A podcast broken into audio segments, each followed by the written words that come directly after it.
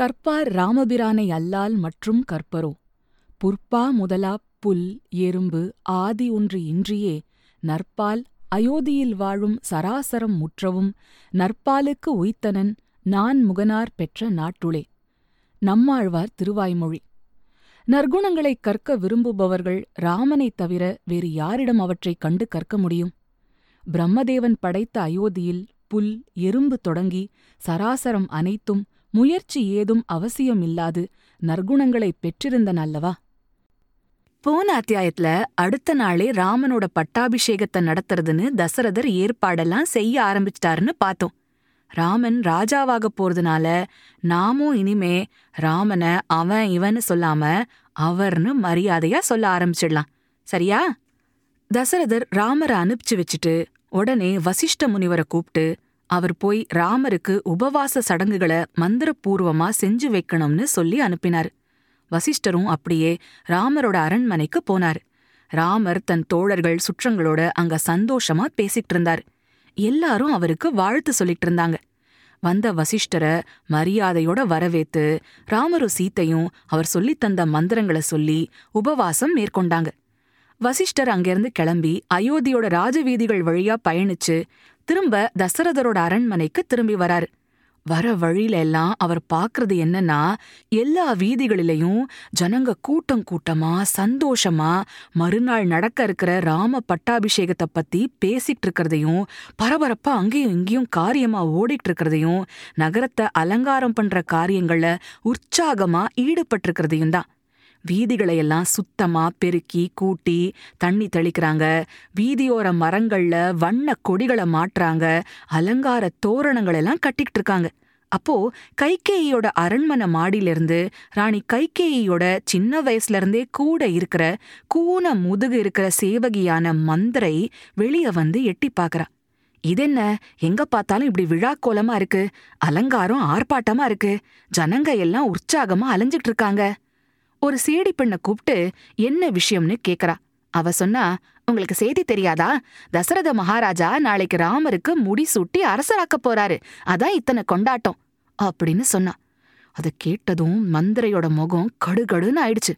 அவ அவசர அவசரமா ராணி கைகேயி படுத்திருந்த அறைக்கு நேரா போனா. அவளுக்கு கைகேயி கிட்ட ரொம்பவே உரிமை உண்டு.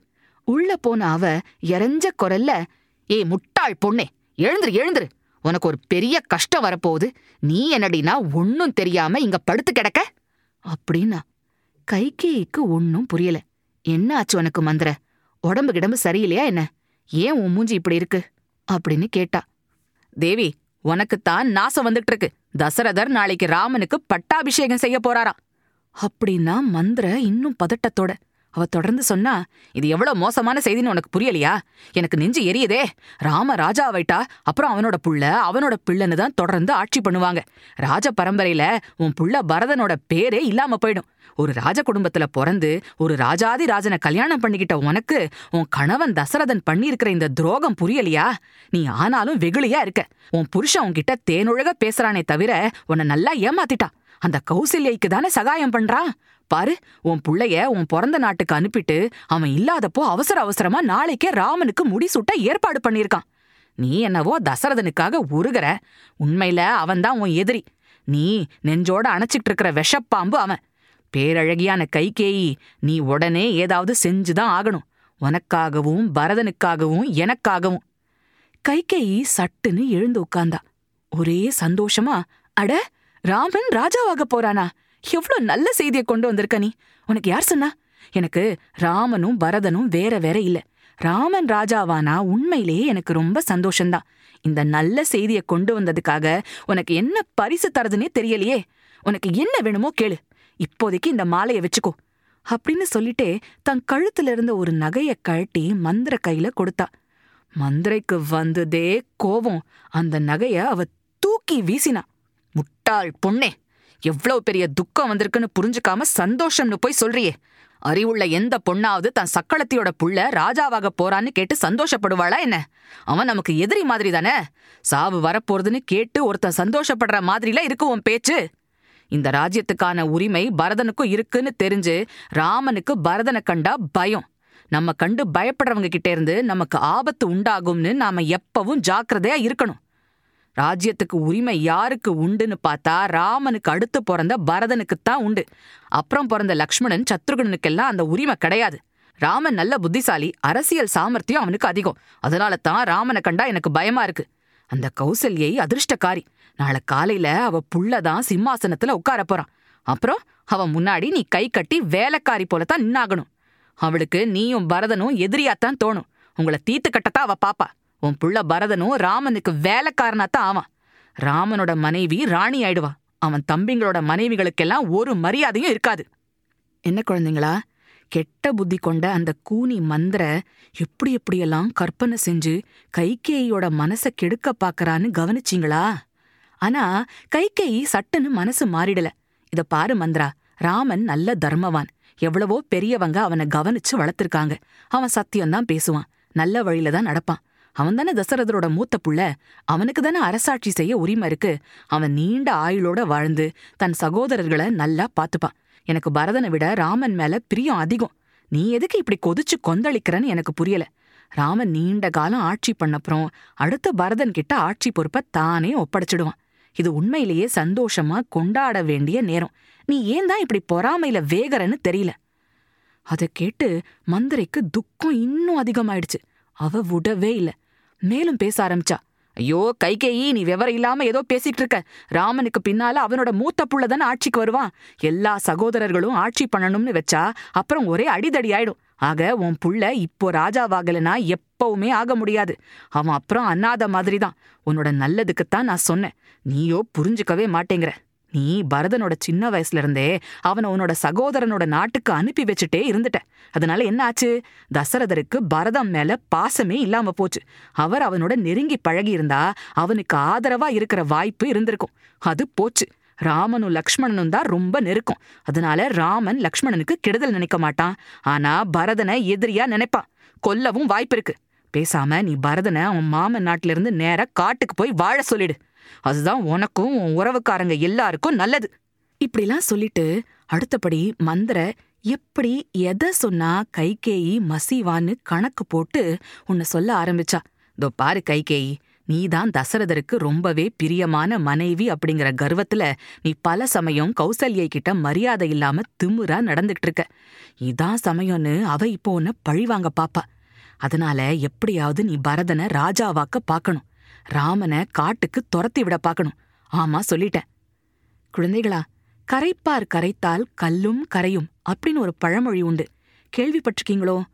ஹம் அதோட அர்த்தம் என்னன்னு புரியலனா உங்க அப்பா அம்மா கிட்ட கேட்டு தெரிஞ்சுக்கோங்க. இப்படி விடாம மந்தர கெட்ட உபதேசம் பண்ணினதுல கைகேயி மனசு மாறி போச்சு. ஹம் நீ சொல்றது சரிதான் மந்த்ரா. சரி நான் உடனே ஏதாவது பண்றேன். ராமனை உடனே காட்டுக்கு அனுப்பி பரதனை ராஜாவாக்கியாகணும். அதை எப்படி செய்யறது? ஏதாவது வழி சொல்லு.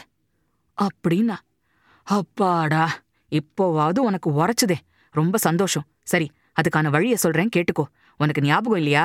முன்னாடி ஒரு சமயம் தேவர்களுக்கும் அசுரர்களுக்கும் போர் நடந்தப்போ தனக்கு உதவி செய்ய தேவர்களோட தலைவன் இந்திரன் தசரதரை தன் உதவிக்காக கூப்பிட்டான்.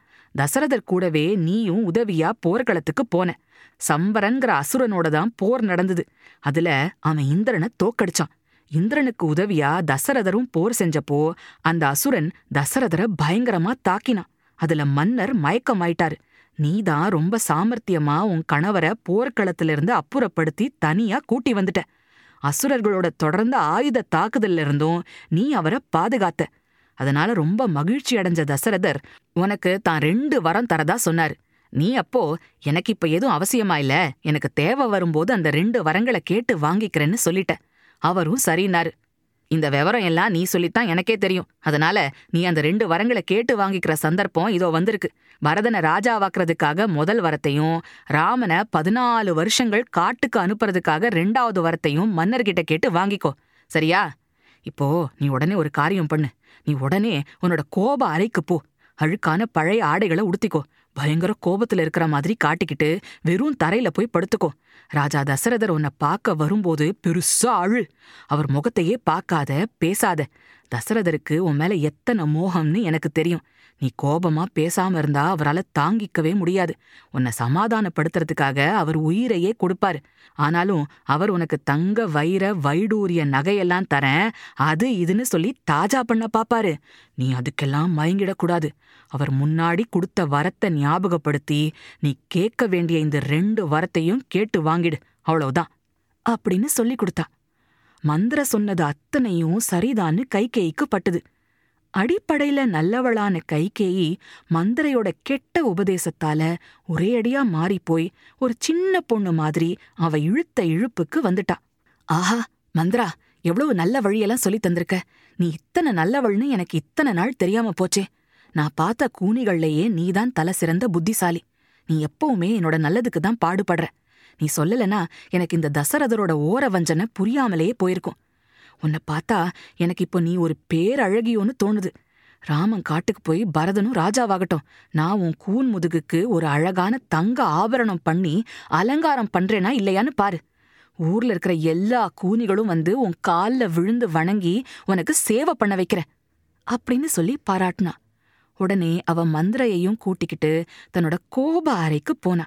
தன் நகைகளை எல்லாம் கழட்டிட்டு பழைய ஆடைகளை அணிஞ்சுக்கிட்டு தரையில படுத்துக்கிட்டா.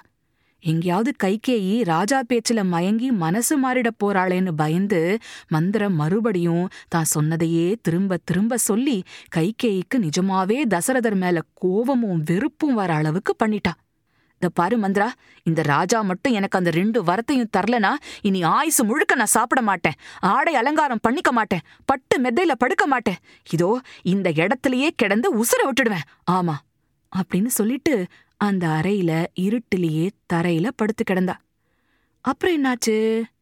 அத அடுத்த பகுதியில பார்க்கலாம் அதுக்கு முன்னாடி என் மனசுல தோணின ஒரு சின்ன தமாஷ். இங்க கைகேயி தன் கோவ அறையில போய் படுத்துக்கிட்டான்னு வருதுல்ல? அது என்ன? அவள மாதிரி ஒரு ராணியோட அரண்மனையில கோபமா இருந்தா தங்க ஒரு அறை குஷியா இருந்தா தங்க ஒரு அறைன்னெல்லாம் தனித்தனியா இருக்கும் போல இருக்கு. அவங்களுக்கு என்ன? பெரிய ராணிகள். எப்படி வேணா இருக்கலாம். நானும் நினைச்சு பார்த்தேன். நம்ம எல்லார் வீட்லயும் ஒரு கோவ அறைன்னு தனியா இருந்தா எப்படி இருக்கும்னு. வீட்ல யாருக்கு கோவம் வந்தாலும் அந்த ரூமுக்குள்ள போய் இருக்கலாம். எங்க திவ்யாவை காணும்? ஓ கோவ ரூம்ல இருக்காளோ? சரி நாம போய் என்னடா கண்ணு எதுக்கு கோவோன்னு பேசி தாஜா பண்ணி கூட்டி வரலான்னு அம்மா வருவாங்களோ? ஒருவேளை அப்பா அந்த ரூம்ல இருந்தா? ஏய் ராகுல் அப்பா பயங்கர கோவமா அந்த ரூம்ல இருக்காரு. நீ போய் ஏதாவது எடக்கு முடக்கா பேசி வாங்கி கட்டிக்காதன்னு அம்மா எச்சரிக்கை பண்ணலாம். ஒருவேளை அம்மா கோப அறையில இருந்தா? அப்பா அம்மாவையா தேடுறீங்க? அவங்க கோப ரூம்ல இருக்காங்க ஜாக்கிரதன்னு நீங்க உங்க அப்பாவை எச்சரிக்கை பண்ணலாம். ம்? என்ன சொல்றீங்க? அதே மாதிரி சந்தோஷ அறை சண்டை போடுற அறைன்னு தனித்தனியா இருந்தா எப்படி இருக்கும்? உங்க வீட்ல உங்களுக்கு என்ன மாதிரி அறை வேணும்? யோசிச்சு வைங்க. அத பத்தி உங்க அப்பா அம்மா கிட்டயும் பேசுங்க. அடுத்த அத்தியாயத்துல சந்திக்கலாம்.